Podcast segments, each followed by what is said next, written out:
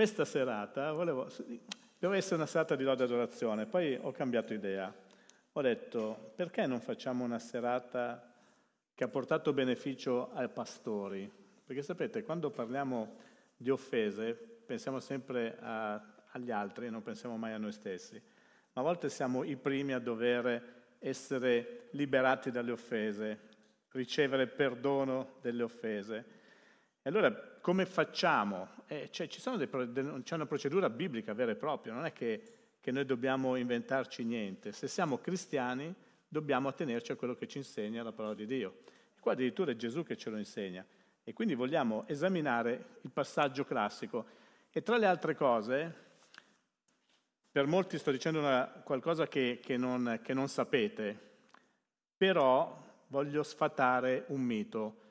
Quando parliamo di questo passo non stiamo parlando della Chiesa, stiamo parlando delle offese.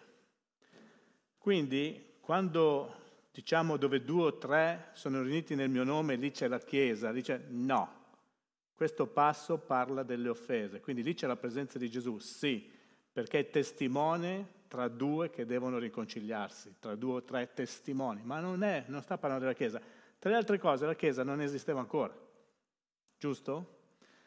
Giusto per sfatare un mito e essere un po', un po', dottrinali, diciamo, perché poi va bene, lo facciamo andare, perché è chiaro che la Chiesa siamo noi, è chiaro che questa è la Chiesa, non le mura, noi siamo la Chiesa, quindi è chiaro che se ci sono due o tre persone formalmente c'è comunque riunita un'assemblea, anche se piccola, e quindi forma la Chiesa, ma non stiamo parlando della Chiesa. Ok? Ogni volta che sento questo passo e sento dire dove due o tre sono uniti dice la Chiesa, mi, mi viene la pelle d'oca perché dico stiamo fuori contesto, siamo fuori tutto, quindi questa sera diamo un insegnamento. Hanno insegnato i pastori questo, proprio per dire, evitiamo di, di dire a volte delle sciocchezze, è una cosa bella perché sta parlando del perdono delle offese. E quindi mettiamo Matteo 18, 15, 20. Vediamo tutta la prassi. Ora, se il tuo fratello ha peccato contro di te, va e riprendilo fra te e lui solo. Quindi qua c'è già il primo passaggio che noi dobbiamo fare.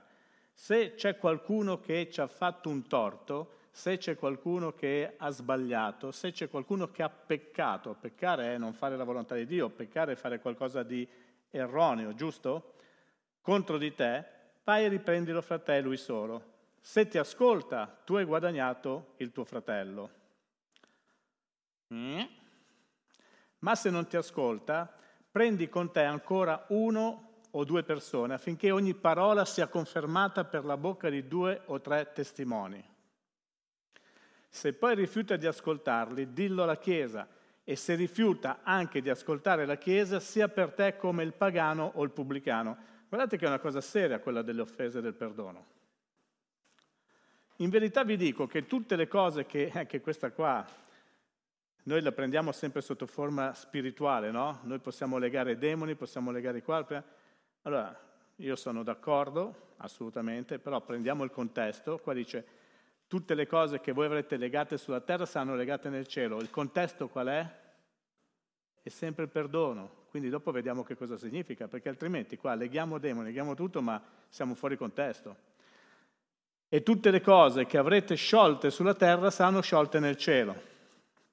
Ancora io vi dico che, eccolo qua, se due di voi si accordano sulla terra per domandare qualunque cosa, questa sarà loro concessa dal Padre mio che è nei cieli. Poiché dovunque due o tre sono riunite nel mio nome, io sono in mezzo a loro. Amen? Oh, e quindi abbiamo già visto tante cose. E non sta dicendo che dove due o tre sono in mezzo loro lì c'è la Chiesa, sta dicendo che dove due o tre sono riuniti nel suo nome lì c'è Lui. Ma il contesto è sempre le offese, giusto? Quindi, guardiamo un attimino, esaminiamo velocemente questo passaggio che ci dice chiaramente come affrontare le offese e che dobbiamo anche arrivare a perdonare le offese, ok? Il primo passo da fare qual è? L'abbiamo visto dall'inizio, andare soli dal fratello che ci ha offeso, ferito, che ha parlato male di noi, che pensiamo che abbia fatto qualcosa contro di noi, per riprenderlo, per andare a chiarirsi. Una cosa che succede spesso è che prima di andare dal fratello abbiamo già parlato con una decina di persone. E queste dieci persone ti hanno già dato dieci versioni diverse su come affrontare il problema. E succede anche che ti montano così tanto che quando vai dal fratello non chiarisci ma ci litighi. Noi non siamo chiamati al litigio, noi siamo chiamati alla, alla riconciliazione. Amen. Quindi, perché dobbiamo andare da Lui e da soli? Innanzitutto perché magari noi siamo rimasti offesi e Lui non sa di averci offeso. Sapete quante volte mi è capitato che viene la gente a dirmi io ci sono rimasto male, pastore, perché tu non mi hai salutato? E io cado giù dal pelo e dico mi dispiace, ma io non, ne- non mi sono neanche accorto. A volte, a volte, dobbiamo pensare che, cioè, innanzitutto dobbiamo essere un po' meno sensibili, no? Perché abbiamo una sensibilità estrema, abbiamo, veramente siamo di una sensibilità estrema. Nelle chiese più che, che, che fuori, dico, è vero che siamo fratelli, ma a volte dobbiamo pensare che le persone arrivano eh, indaffarate, arrivano con i pensieri. Io quando entro in chiesa la domenica, con tutto il rispetto, sono concentrato su quello che devo dire qui. A volte l- non vedo, ho il paraocchi, perché? Perché non vorrei perdere la concentrazione. Quindi forse può capitare, e parlo di me, ma questo capita anche tra di voi magari, ma forse può capitare che mi sfugge di salutare qualcuno. Non per questo quel qualcuno dovrebbe sentirsi offeso, perché eh, può esserci la svista può esserci anche la comprensione di chi subisce un torto, di capire perché è successo quel dato di fatto. Non è voluto, non è cattiveria, è semplicemente perché c'è stata distrazione. Quindi è un procedimento, è qualcosa che dobbiamo cercare di capire di maturare. Secondo me, se noi maturassimo tutti un pochettino di più nella fede, ci sarebbero molti meno inconvenienti, molte meno situazioni da verificare. Però, se sappiamo che c'è un fratello che ce l'ha con te e andiamo da lui perché potrebbe anche eh, non sapere di aver fatto qualcosa di male, no? involontariamente. Quindi glielo andiamo a dire e magari tu glielo dici e quello ti chiede subito scusa, è già risolto il problema. Poi invece, se il fratello sa di averci offeso e noi non ci avviciniamo a lui, allora rimane la divisione e quella divisione rimane in Chiesa.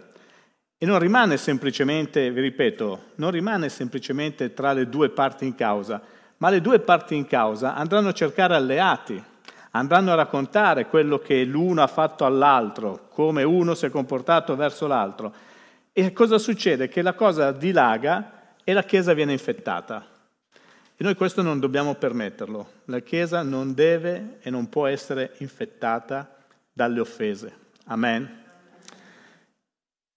Quindi questo è quello che normalmente succede quando uno non accetta il rimprovero, non accetta il chiarimento.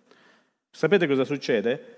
Succede che il nostro cuore e la nostra mente possono rimanere concentrati sull'accaduto, possono rimanere così concentrati sull'accaduto che avvelenano la nostra vita, avvelenano i nostri pensieri e ci sono i risentimenti, ci sono le amarezze e si tende a diventare vendicativi, nel senso adesso te la faccio pagare. Viva il cristianesimo. Sto dicendo qualcosa di stupido e sbagliato? Guardate, se lo dico perché ci sono passato e ci siete passati tutti, perché non dobbiamo essere ipocriti nella vita. Eh, io sono uno che da questo pulpito normalmente dico pane pane e vino al vino e mi sono fatto tante antipatie, mi sono fatto anche tante simpatie, perché da me non sentirete mai qualcosa che va a favore di parzialità o di qualcuno. Qui si predica sempre la verità. E prego tutti che ogni volta che apriamo le nostre bocche di parlare in verità, perché questo è quello che ci ha insegnato Gesù. Noi dobbiamo parlare in verità sempre e non dobbiamo pensare a farci le nostre vendette, non dobbiamo pensare a farci la nostra giustizia, non dobbiamo pensare che gli altri siano sbagliati e noi siamo quelli giusti. Il Signore vuole che ci riconciliamo e ci chiariamo. Amen. Quindi il fratello deve essere rimproverato da solo perché questo non lo mette a disagio inizialmente. Quindi tu vai e cerchi di chiarirlo e non racconti la faccenda alle persone, non vai in giro a spettegolare, a mettere a nudo l'altra persona. Amen. Diciamo amen. amen. Succede sempre così? Eh. Purtroppo non succede sempre così, purtroppo succede che prima del chiarimento abbiamo già parlato con diverse persone, quello che dicevo prima, perché vogliamo farci i nostri amici, vogliamo farci le nostre ragioni, vogliamo sentirci dire che noi abbiamo ragione e l'altro ci ha torto. Invece dobbiamo imparare a tenere la coperta sul fratello, perché noi ogni volta che scopriamo un fratello stiamo scoprendo Cristo se siamo veramente fratelli. Non dobbiamo scoprirci, non dobbiamo proteggerci. Amen. Se lui sa che noi parliamo male, si creeranno solchi ancora più profondi di divisione tra le parti. Non si va a aggiustare, si va a creare ancora più difficoltà nell'aggiustare. E quando parliamo di avvicinarci all'altro, dobbiamo anche sapere come avvicinarci all'altro. Perché vedete, a volte i modi sono importanti. E non è che posso andare e dire, senti, bello, mm, io ce l'ho con te, tu mi hai offeso, oggi è finita, sono, sono, qua per chiarirlo, te lo dico chiaramente, tra noi due è finito il dialogo, cioè non stai chiarendo, stai semplicemente tagliando i ponti con una persona. Invece noi dobbiamo avere quell'attitudine che Gesù ci ha insegnato, che è un'attitudine di umiltà, che è un'attitudine di dolcezza, che è un'attitudine di parole gentili e dobbiamo per fare questo indagare il nostro cuore, noi dobbiamo sapere cosa c'è veramente nel nostro cuore. Vedete, io credo che molti cuori, anche credenti, anche cristiani, sono feriti e non sono mai stati guariti da queste ferite. Tanto è vero che ripetutamente, dopo 27 anni compiuti l'altro giorno che faccio il pastore, nel mio ufficio ci sono persone che vengono a dire che hanno un problema con qualcuno che risale. Ragazzi, ma non possiamo avere una vita che risale. La vita è oggi, la vita è adesso. Il domani non ci appartiene, il passato non deve profetizzare sul nostro futuro. Noi non possiamo pensare che ce l'abbiamo ancora con una persona perché io faccio il pastore da 27 anni perché 27 anni fa ho fatto qualcosa. Non è possibile. Cioè dobbiamo essere liberi, perché ogni volta che noi ci liberiamo dalle offese, non è che liberiamo l'altra persona, liberiamo noi stessi da quei legami che dopo vediamo. Amen. Quindi andiamo umilmente dalla persona, andiamo con dolcezza, andiamo dopo aver indagato il nostro cuore, dopo aver messo il nostro cuore a nudo e poniamo la questione nel modo giusto per poterci riconciliare. Questo è quello che deve essere la nostra parte. Poi ci sarà la parte di quell'altro che dovrà accettare quello che tu gli stai dicendo oppure no. Però tenete presente che noi dobbiamo imparare a vivere il cristianesimo. Sapete, dopo tutti questi anni, eh, sabato scorso abbiamo, chi, chi c'è stato a Milano, siamo andati a Milano a fare il distrettuale. A me è piaciuto tantissimo personalmente, è stato fantastico. Archetto Brasello, dobbiamo trovare una data per invitarlo perché dobbiamo farlo venire anche a Livorno. E mentre lui predicava con questo modo stravagante, se vogliamo, no? perché non stava portando un sermone, stava portando un racconto, una storia, lui stava raccontando, ma intanto mentre raccontava ti tirava delle legnate che sentivi il male. E, devo dire che mi ha fatto molto bene perché mi ha rimesso davanti alle mie responsabilità. Cioè se mi avesse affrontato o avessi sentito un sermone normale, probabilmente eh, non, avrei, non, avrei, assorbito quello che ho assorbito. Perché? Perché di sermoni ne ho predicati a centinaia, centinaia, centinaia, centinaia, ne ho sentiti migliaia, migliaia, migliaia e probabilmente non mi fanno più l'effetto che dovrebbero fare. Mentre sentirmi dire le cose in un certo modo, come le diceva lui, che c'era una risata, però intanto mentre ridevi pensavi. Ho pensato a tante cose. Ho pensato che devo ricominciare a fare determinate cose, devo ricominciare a rimettere in linea non il mio fisico anche, ma la mia vita, perché più passano gli anni a volte, più hai conoscenza e più vivi di rendita. Non so, io non mi vergogno a dirlo. Viviamo di rendita molte volte perché abbiamo tanta esperienza, abbiamo tanta conoscenza, quindi non cerchiamo più la profondità del rapporto vero, sincero, leale con il Signore. Questo è quello che mi è successo sabato. Il Signore mi ha ripreso e mi ha detto che rivuole il Dante di prima. Il Dante di prima faceva delle cose che, che, che non faccio più. Perché? Perché adesso so, perché adesso vivo di rendita, perché adesso conosco, perché, perché oh, dopo tutti questi anni che sono... No, non funziona così, perché ogni giorno è un giorno sempre nuovo col Signore. È un giorno dove il Signore ti vuole insegnare qualche cosa che magari in tutti questi 35 anni, 34 anni passati non hai ancora imparato.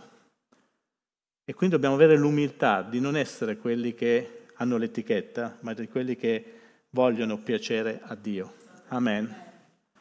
E mettere in pratica questi insegnamenti ci portano proprio a, a guardare dal punto di vista di Gesù come trattare le offese.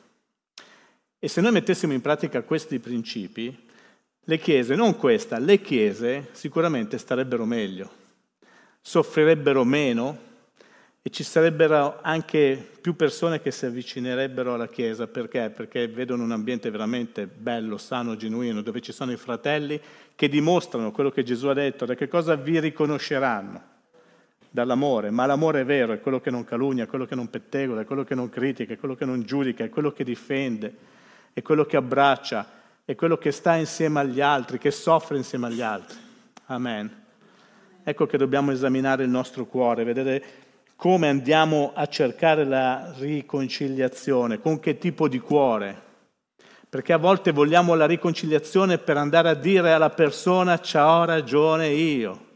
Mettitelo in testa, comunque vada, c'ho ragione io.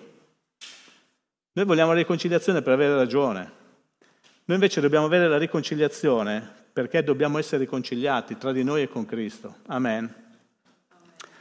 Se questo fratello no, poi dice non ascolta, ma se non ti ascolta, eh, allora c'è, c'è un altro processo da fare, quello che normalmente succede quando qualcuno viene nel mio ufficio. Prendi due o tre testimoni e vai ancora da lui. Allora, qua alcuni cristiani, nonostante siano cristiani, sono ostinati, sono duri. Altri invece sono immaturi, altri sono prigionieri di motivazioni o di comportamenti egoistici, peccaminosi. Insomma, ci sono delle motivazioni per cui il suddetto individuo non ti ascolta. E allora tu cosa devi fare? Devi prendere due o tre persone, ma non due o tre persone che ti capitano a caso. Cioè, qui sta parlando di qualcosa di serio, quindi tu devi prendere due o tre persone mature nella fede, devi prendere due o tre persone in grado di dare dei consigli al di sopra delle parti e tutto questo deve essere fatto e deve avvenire ancora una volta con l'unico scopo di potersi riconciliare. Non vai in giudizio con quelle due o tre persone.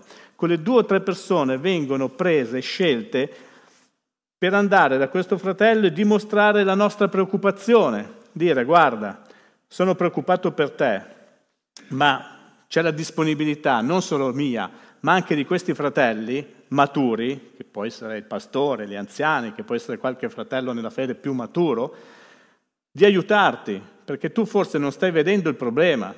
E da una prospettiva diversa, da un'angolazione diversa, da qualcuno che tu reputi magari essere maturo, puoi accettare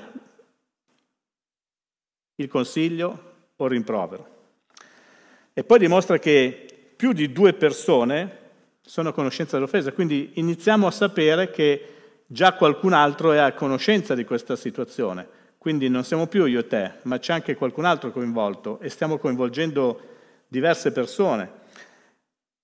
E queste persone sono in grado di fornire, come dicevo, obiettivamente dei punti di vista diversi che forse ti possono aiutare, ma tutto questo deve essere fatto sempre con lo stesso scopo, lo stesso motivo quello di portare il fratello a riconciliarsi, quello di portarlo a vedere che c'è, c'è stato un problema, voluto o non voluto. Certo, qui dice se non ti ascolta, vai e prendi due o tre persone, due o tre testimoni, cioè tu vai con queste persone a riproporre la situazione, a ridire quello che è successo davanti a dei testimoni, quali valuteranno come intervenire per aiutare, sempre per aiutare, mai per demolire. Amen.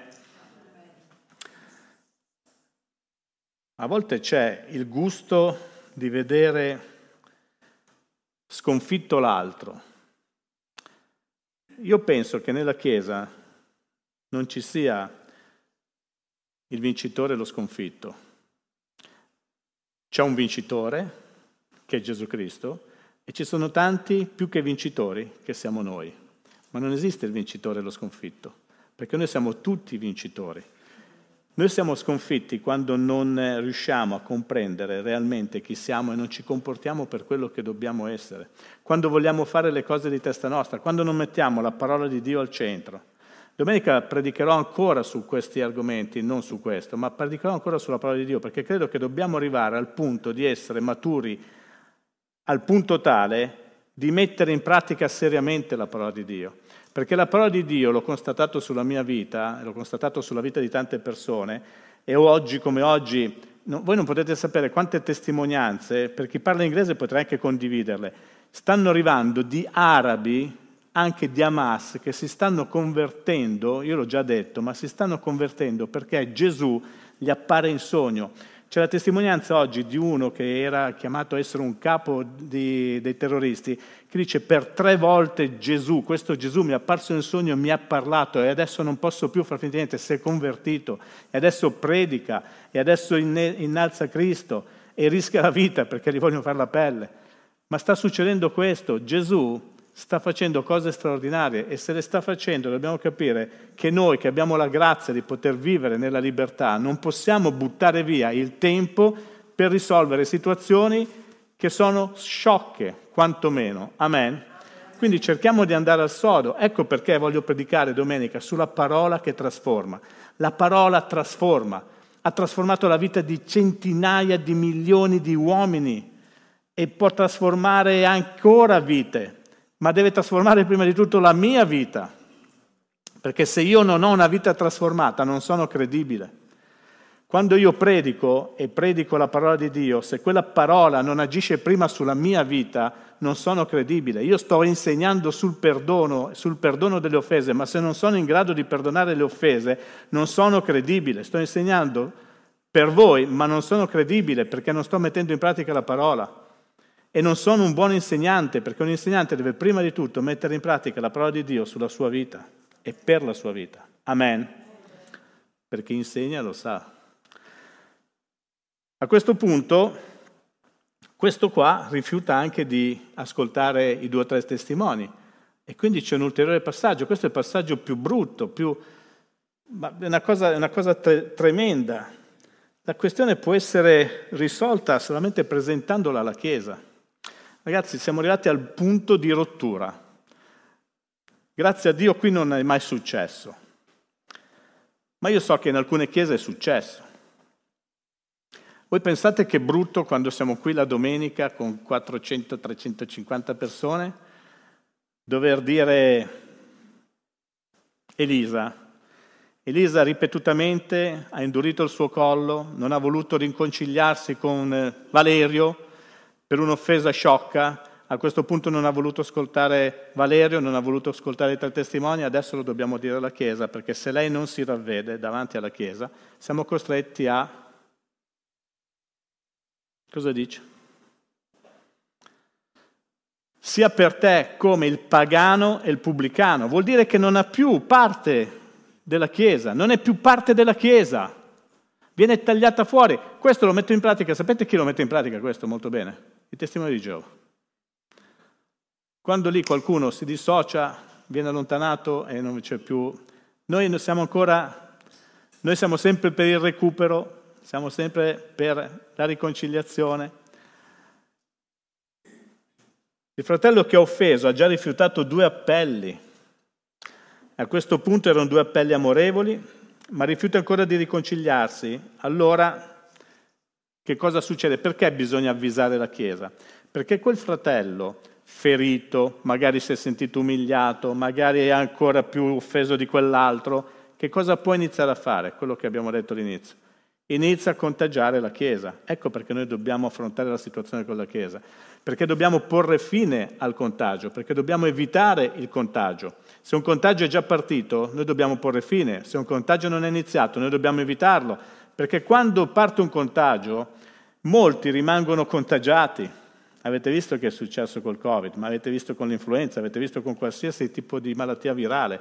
Guardate che la malattia spirituale è una malattia molto virale, che può contagiare molte persone. E quando la Chiesa è contagiata è una Chiesa che diventa infruttifera, è una Chiesa che diventa improduttiva, è una Chiesa che diventa divisa e quindi perde la sua potenzialità, perde la sua caratteristica, quella di andare e essere un esempio per questo mondo, essere una luce per questo mondo, essere il sale per questa terra.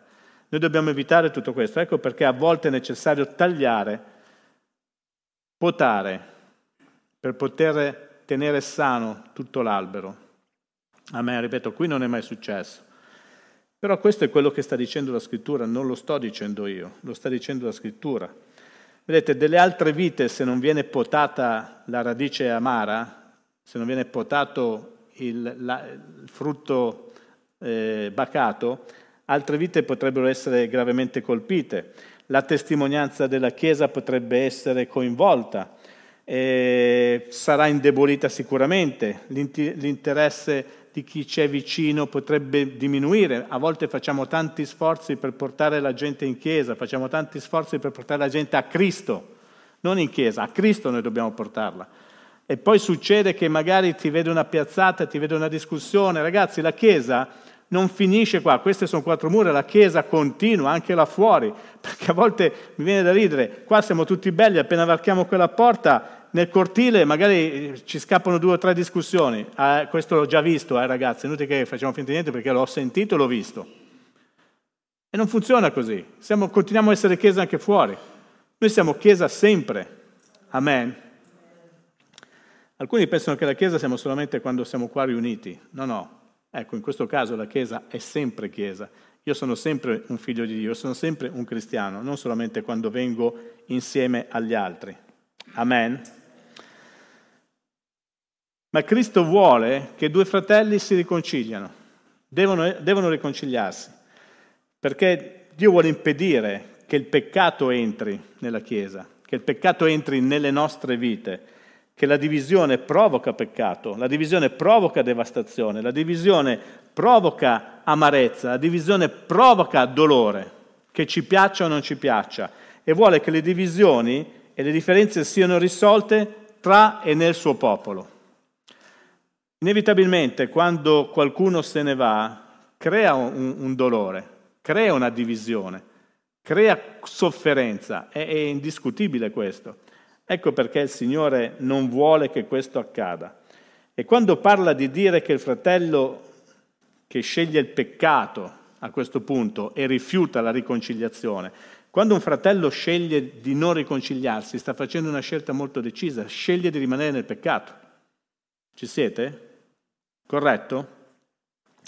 Ecco che a quel punto rifiuta di riconciliarsi, anche dopo l'intervento della Chiesa, e per la Chiesa quella persona deve essere trattata come un perduto, deve essere trattata come qualcuno che non deve avere più rapporti, deve essere trattata come qualcuno che ha bisogno di essere nuovamente evangelizzato, deve essere nuovamente riconvertito, perché vuol dire che non aveva capito niente, perché vuol dire che non era un vero credente.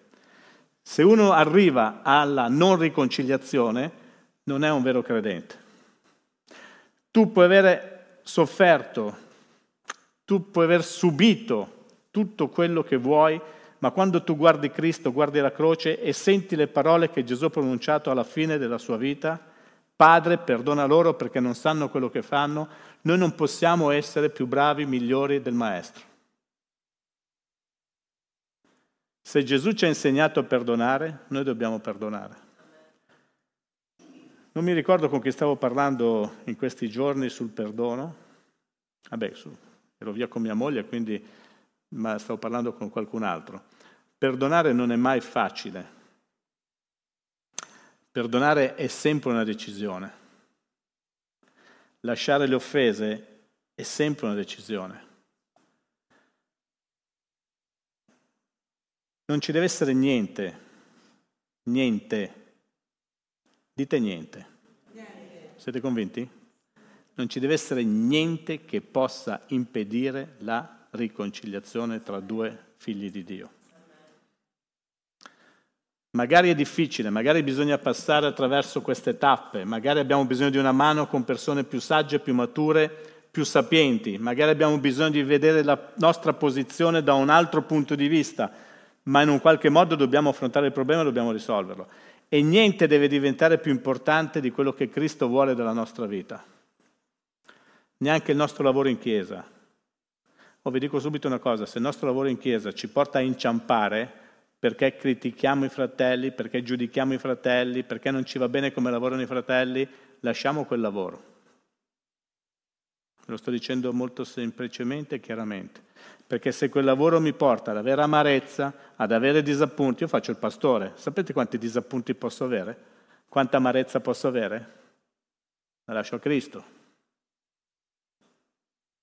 Ma ragazzi, succede. Succede. C'è qualcuno delle pulizie qui? Mia figlia? C'è qualcun altro? Lei?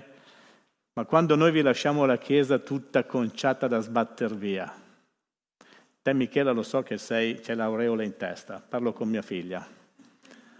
Lei, lei se va tutto bene. Dimmi la verità, Ilaria. Dimmi la verità. Qua, cosa, cosa, potresti dire? Cosa, cosa ci dite? Però, caspita, un minimo di aiuto, un minimo... Eh, hai visto? Le formiche, che schifo.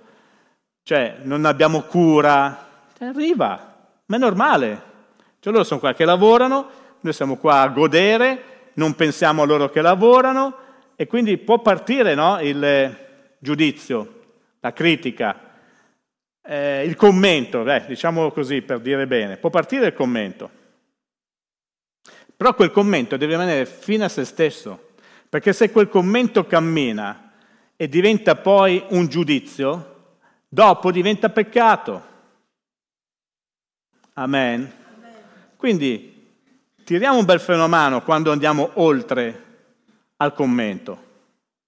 Commentare possiamo tutti commentare, giudicare dobbiamo stare attenti, perché Gesù ci dice che non dobbiamo giudicare. Ce lo dice Gesù? Ce l'avete presente? Sì? Perfetto. Quindi la divisione minaccia la sopravvivenza della Chiesa stessa, minaccia la sopravvivenza del corpo, minaccia la purezza e il carattere della Chiesa, della nostra vita. La divisione minaccia l'ordine, la divisione minaccia la missione per cui noi siamo stati chiamati e minaccia addirittura il ministero. Ve lo ripeto? Perché è importante. Vedete, quando noi diciamo è sciolto, è legato, ok, ma dobbiamo capire il contesto. Quando noi diciamo che non ci sono più rapporti tra la Chiesa, sia trattato come il pagano e il pubblicano, stiamo dicendo che questo non è un cristiano, ok? Quindi la Chiesa non è riuscita a raggiungerlo, non è riuscita a farlo ragionare, non è, riuscita a farlo tornare sui suoi passi. Quindi significa che non è un cristiano, perché se si rifiuta di ubbidire alla parola di Dio non è un credente. Siete con me? Sì o no? Mi date ragione? Cioè date ragione alla parola di Dio, sì. Quindi che cosa vuol dire? Che è legato, è una persona legata, perché non è libera di perdonare, non è libera di chiarirsi, non è libera di riconciliarsi, quindi è una persona legata ed è legato sulla terra ed è legato da che cosa? Dal suo peccato, perché se lui rimane in quella condizione pecca e quindi è legato dal suo peccato. Ecco perché dice che tutto quello che è legato sulla terra sarà legato nel cielo, perché se è legato dal suo peccato sulla terra vuol dire che anche nel cielo è legato. Amen. Il cielo e Dio stesso lo stanno reputando legato dal peccato e dunque lo vedono come un estraneo perché la Chiesa lo ha legato riconoscendolo legato dal peccato. Capito la situazione del legare?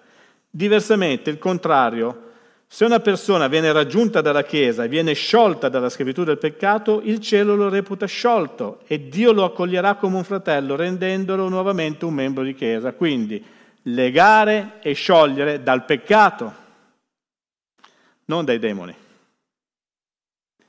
Se una persona accetta la correzione è sciolta dal suo peccato, perché diversamente rimarrebbe legata da quel peccato di divisione, di ostinatezza, di mancata riconciliazione, mancata perdono. Quindi in ultima analisi le divisioni e quelli che le causano devono essere affrontati e gestiti perché In Matteo 12:25 c'è scritto, una casa divisa in parti contrarie non potrà reggere. È fondamentale. Se noi non siamo uniti, non possiamo costruire. Se noi non siamo coesi, non possiamo resistere alle intemperie non possiamo resistere agli attacchi, non possiamo resistere a tutto quello che il mondo ci butterà addosso, ma quando noi siamo coesi e facciamo fronte comune, noi siamo una fortezza, siamo una roccia, siamo qualcosa che non può essere distrutto perché siamo la Chiesa di Gesù Cristo. Amen. Ma solo se siamo coesi, solo se siamo uniti. E quindi ve l'ho già detto, la divisione, quello che vi ho detto prima, la divisione minaccia la sopravvivenza del corpo, la divisione minaccia la purezza del corpo, la divisione minaccia il carattere del corpo e il nostro carattere personale, la divisione minaccia l'ordine e Dio dice che la Chiesa deve essere qualcosa di ordinato perché Lui è un Dio di ordine, la divisione minaccia la missione stessa della Chiesa, la divisione minaccia il ministero. Un ministero viene minacciato quando c'è divisione nella Chiesa. Un pastore viene minacciato quando c'è divisione nella Chiesa. Perché se non riesce a gestire la divisione rischia la rottura. Amen. A questo punto veniamo al versetto 19-20, ai versetti 19-20, che sono quelli dove due o tre. Eh? Fino a qua è tutto chiaro? È, è scrittura. Io metto qualche commento. Per correggere un fratello che ci offende bisogna fare una cosa. La mettiamo in fondo, ma in realtà dovremmo farla per prima.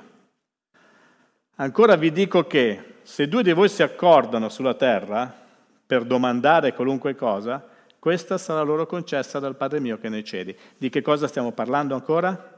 Di perdono. Quindi io assieme a quegli altri mi devo accordare affinché quel fratello possa riconsiderare la sua posizione, possa accettare di essere in una posizione sbagliata o quantomeno difettosa, può rivedersi e può accettare, vedete che siamo ancora lì, non abbiamo ancora eliminato nessuno, può riaccettare, nuova, però se dopo che rimane legato nel suo peccato, noi dobbiamo attivare una, una, una catena di preghiera noi dobbiamo pregare affinché quel fratello possa ravvedersi, possa essere sciolto da quel peccato, possa essere sciolto da quel legame, perché Dio vuole questo. Infatti ce lo dice.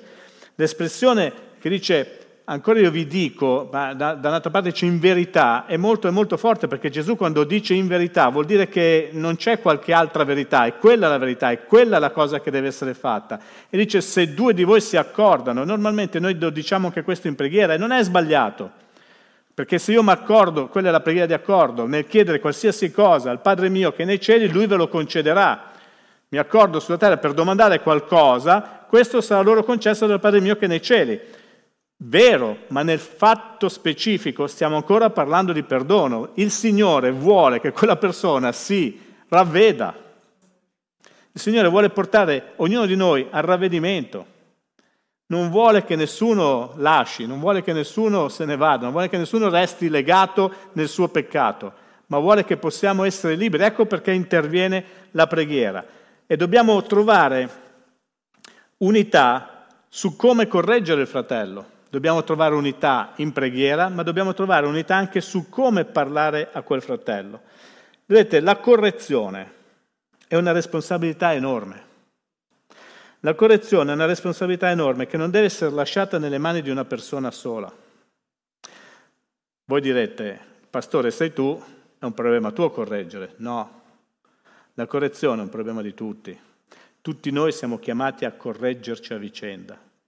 Tutti noi siamo chiamati a segnalare le problematiche. Non è responsabilità mia, la responsabilità mia è un'altra, è la disciplina. Sono due cose diverse. Nessuno può disciplinare se non io, come responsabile della Chiesa. Disciplinare vuol dire disciplinare. Correggere, invece siamo chiamati tutti a correggerci. Tutti abbiamo questo compito. Parliamo di correzione, non di disciplina, e quindi tutti abbiamo una responsabilità enorme e non deve essere lasciata nelle mani di qualcuno in particolare, che non può tenersi quel peso tutto per sé. e devono esserci sempre almeno due o tre persone in accordo. Vedete, perché noi normalmente stiamo affrontando questo tema oggi, adesso che è venuto in mente? Perché abbiamo paura di correggere? Quante volte siamo stati corretti nella nostra vita in chiesa, onestamente? Poche. Poche, dai, dite la verità. Perché? Siete perfetti, siamo perfetti, non sbagliamo? Io mi sono posto questa domanda, oggi ero con mia moglie, stiamo parlando di questo? No, vale. Perché?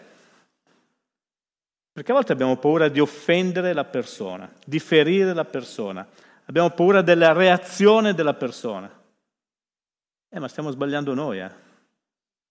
Perché la Bibbia dice, se io vedo un fratello che pecca, io devo riprenderlo. Devo riprenderlo perché altrimenti non sono suo fratello. Cioè, ma se tu vedi tuo fratello, tuo figlio che sta facendo qualcosa di sbagliato, cosa fai? Glielo fai fare o vai a correggerlo? Lo vuoi correggere per evitare che si faccia del male, per evitare che vada oltre a quello che sta facendo, giusto? Perché in chiesa non lo facciamo? Abbiamo paura di urtare la sensibilità di qualcuno, perché siamo troppo sensibili, siamo ipersensibili in chiesa, non si può dire niente. È la verità, è la verità. Io che faccio il pastore mi... come si dice? Mi... mi perito, mi mi esplodo. A volte perché dico, mamma mia, io glielo devo dire perché faccio, sono il suo pastore, eh, ma lo capirà che lo dico per il suo bene, lo capirà che lo dico perché lui forse non vede quello che io vedo, lo capirà che magari non si è accorto ma ha risposto male a Graziella, allora io devo andare a dire guarda che hai trattato male Graziella, glielo devo dire, perché se no la prossima volta tratta ancora male Graziella, poi Graziella cosa fa? Eh, dopo si, si, si ribella magari. O no? Può succedere?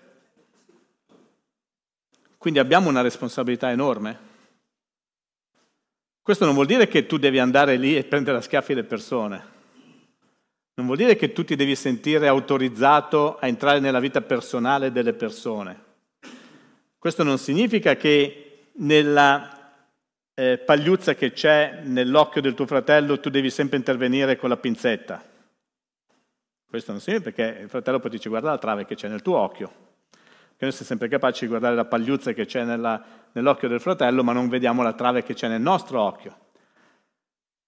Ma questo però non ci esime da dover dire la verità e intervenire da dove c'è una mancanza seria. Io lo faccio con i responsabili, Vero o no? Mi sento libero, ma se mi sento libero con loro mi devo sentire libero anche con la Chiesa, perché un domani la responsabilità di questa comunità, Dio, la chiederà il conto a me. E c'era Valerio che hai visto come si comportava, hai visto cosa faceva, ma non gli ha mai detto niente. E adesso Valerio ha perso dei punti. E invece di dargli il castello mi tocca dargli la tenda e io gli dirò, signore, tanto lui è abituato con la tenda lì di emergenza, lui ogni volta che va nei campeggi non è un problema, per lui va bene lo stesso la tenda. No, ma io c'avevo un castello per lui e se non c'è il castello è colpa tua, perché non l'hai ripreso e non l'hai ammonito e non l'hai corretto quando dovevi farlo. Che responsabilità. Ma non ce l'ho solo io, eh? Perché se vedi un fratello che sbaglia, la responsabilità è anche nostra, vostra, mia, tua, di tutti. Non possiamo lasciar correre, ma non perché siamo cattivi, non perché vogliamo far soffrire fratello, non perché vogliamo essere più bravi, perché a volte si pensa che noi quando andiamo a dire le cose a qualcuno vogliamo metterci sul piedistallo, vogliamo essere più bravi, vogliamo essere più buoni, no, è perché proprio amiamo quella persona. Gesù non è che le mandava a dire quando doveva dire le cose, le diceva, ma Gesù amava. Quindi nel modo giusto noi dobbiamo poter parlare e dire la verità. E la persona che riceve deve essere matura nel comprendere che quella è una verità detta fin di bene per il suo bene, non si deve offendere, ma deve mettersi davanti alla parola di Dio e dire se io non sono esente. Se io mi comporto male, c'ho mia moglie, non vi preoccupate, se io mi comporto male, dico una cosa che non va bene dal pulpito, voi pensate che non mi succede niente a casa? sì. e tu, tu, tu, arrivo a casa. Allora, hai detto questo, hai detto questo, io, mi, io contesto, eh? Ah dai, lascia perdere, l'ho detto, ma no, no, no l'hai detto, capito, l'avrò detto, ma eh, cosa, cosa è successo? Qualcuno si può essere offeso.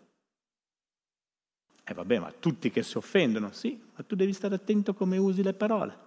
E mi fa un bello studio. E adesso ridiamo, però questo, anche se contendo, perché non è che, che accetto subito, quantomeno mi lascia da pensare. Se me lo dice, ma me lo dice perché mi deve, scusate il termine, rompere le scatole o perché mi ama, mi vuole bene vuole che io svolgo il mio compito davanti a Dio nel migliore dei modi, nel modo corretto, nel modo giusto.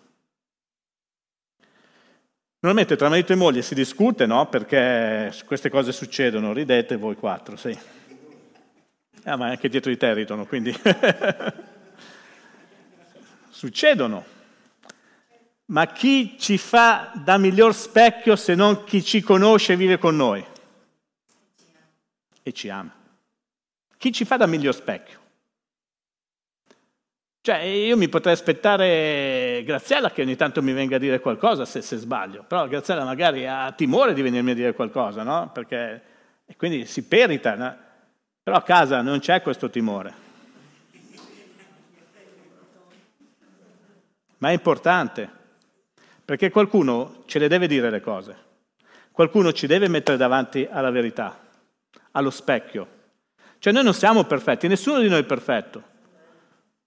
Io predico, da, da, ti ripeto, da, da, tanti anni, perché prima di fare il pastore, pastore e, e ero comunque responsabile dei giovani, quindi ho sempre predicato, da, da più di 32 anni che predico. Ma non vuol dire che perché predico faccio sempre le cose giuste e metto in pratica tutto quello che dico. Sbagliato, però ci deve essere qualcuno che me lo fa vedere. E io devo essere così umile da accettare, anche se all'inizio resisto, ma da accettare quello che Dio mi sta dicendo attraverso mia moglie. Amen. Quindi ringraziamo i coniugi se ogni tanto ci dicono la verità, perché è Dio che ci vuole far sapere qualcosa.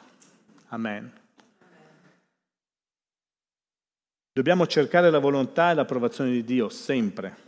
Dobbiamo cercare l'unità nel nome di Gesù, non solo nell'accordo umano e non solo seguendo le idee e le norme umane. Vai avanti. Poi, poiché dunque, dove due o tre sono riuniti nel mio nome, io sono in mezzo a loro. Che cosa significa esattamente? L'unità deve essere nel suo nome deve essere attuata dal suo spirito e deve, essere, e deve conformarsi a tutto il consiglio della parola di Dio. Quindi qua dice che dobbiamo cercare l'unità nel nome di Gesù, non solo nell'accordo tra le persone, non solo nel fatto che ci possiamo accordare nel chiedere qualcosa, ma nel nome di Gesù noi dobbiamo cercare la nostra unità, il nostro accordo, dove due o tre sono riuniti nel mio nome, io sono in mezzo, cioè non possiamo far finta di niente, lui è lì, lui è presente, lui sta ascoltando, lui sta sentendo quello che io sto dicendo e conosce quello che c'è nel mio cuore. E sa se sono una persona sincera, e sa se quello che sto facendo lo sto facendo per amore o lo sto facendo per vendetta, lo sa.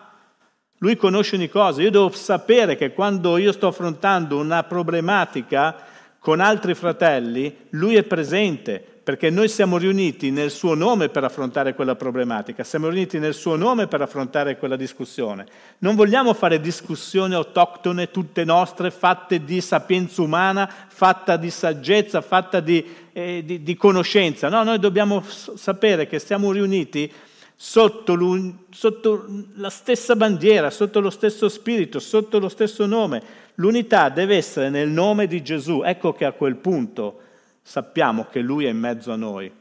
E quando Lui è in mezzo a noi non possiamo fingere, non possiamo dire bugie, non possiamo, non possiamo fare niente, le possiamo anche dire, ma tanto Lui lo sa che lo stiamo dicendo. E se siamo cristiani dovremmo poi pentirci, perché stiamo facendo una cosa sbagliata. Se tutti questi passi seguiti veramente messi in pratica veramente dall'inizio alla fine di quello che abbiamo visto, anche se molto succintamente, vengono messi in pratica, il Signore promette la sua presenza nella decisione presa e nella correzione di un fratello che ha offeso. Quindi sta dicendo sostanzialmente che tutto quello che noi poi decideremo di fare e il Signore pre- promette la sua presenza nella decisione che sarà presa, ma deve essere la decisione giusta. Amen. Vabbè, c'è tante cose da dire, ma sono le nove e mezza. Io ho finito questo discorso, però mi piaceva parlare di questo, di questo argomento del perdono delle offese, seguendo quello che è la procedura biblica che il Signore Gesù stesso ci ha insegnato. Spero di avervi trasmesso qualche cosa. Io ho imparato tanto, nuovamente, e voglio cercare di mettere in pratica questi principi. Ricordatevi la correzione. Ricordatevi perché non correggiamo le persone. Io lo so perché a volte non correggo le persone.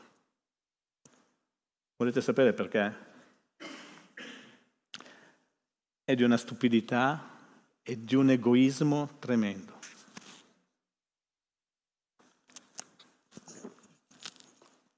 Cosa faccio? Il pastore, giusto? E il pastore piace avere le pecore. Un pastore senza pecore non è pastore. Siamo d'accordo? Allora nella mia mente umana, non spirituale, umana, dico, ma se io correggo Graziella e Graziella mi si offende ed è un tipo fumino e se ne va e io perdo un membro. In maniera molto volgare lo sto dicendo, eh? molto terra a terra.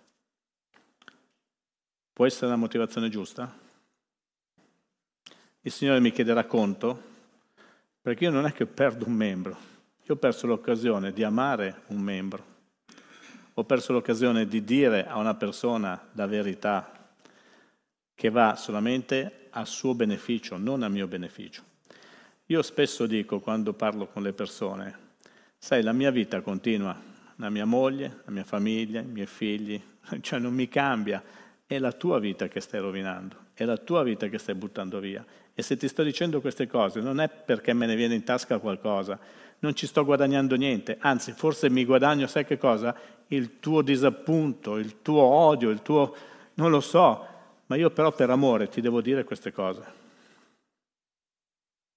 Allora posso essere un buon pastore e possiamo essere dei buoni e dei bravi figli di Dio, dei fratelli per coloro che si stanno comportando male. Si può capire tutto, ma non si può accettare tutto.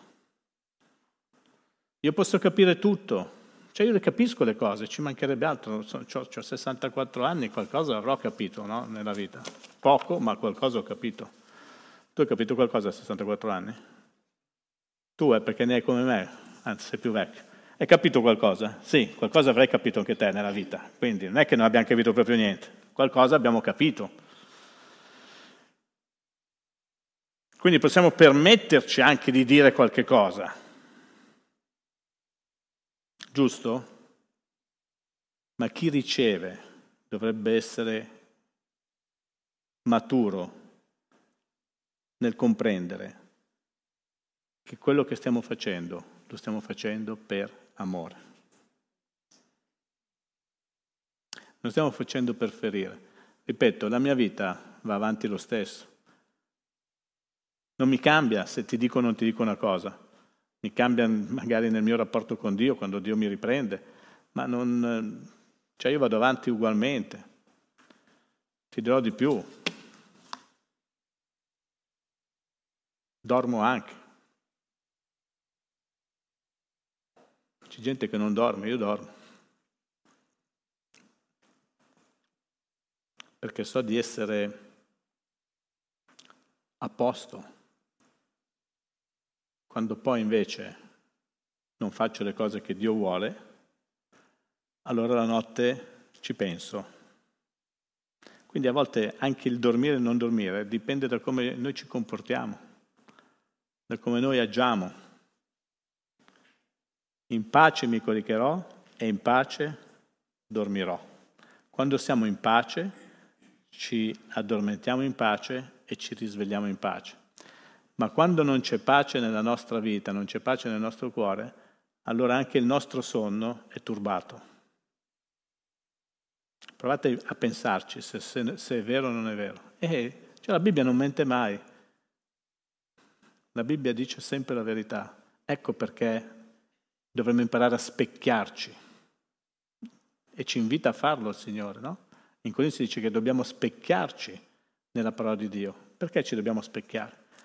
Abbiamo già fatto questo sermone, perché io quando mi specchio vedo tutto quello che non va. Vedo questo foruncolo che ho qua, vedo il ciuffo che non va bene e posso sistemarmi. Quindi quando io mi specchio nella parola di Dio posso vedere le cose che non funzionano, che non vanno bene. Poi la Bibbia ce lo dice, ci dice un sacco di cose e se io non le metto in pratica non le faccio, non posso dare la colpa a Dio se poi succedono. Devo dare la colpa a me stesso. Amen. Leggiamo un po' di più la Bibbia, la parola che trasforma, domenica. La parola ci trasforma, non ci lascia come siamo. E ci vuole bene il Signore, ce l'ha lasciata apposta la sua parola, perché facciamo le scelte giuste. Ci dice un sacco di cose, mettiamole in pratica. Quando non le mettiamo in pratica non prendiamocela con Dio se le cose non funzionano. Amen.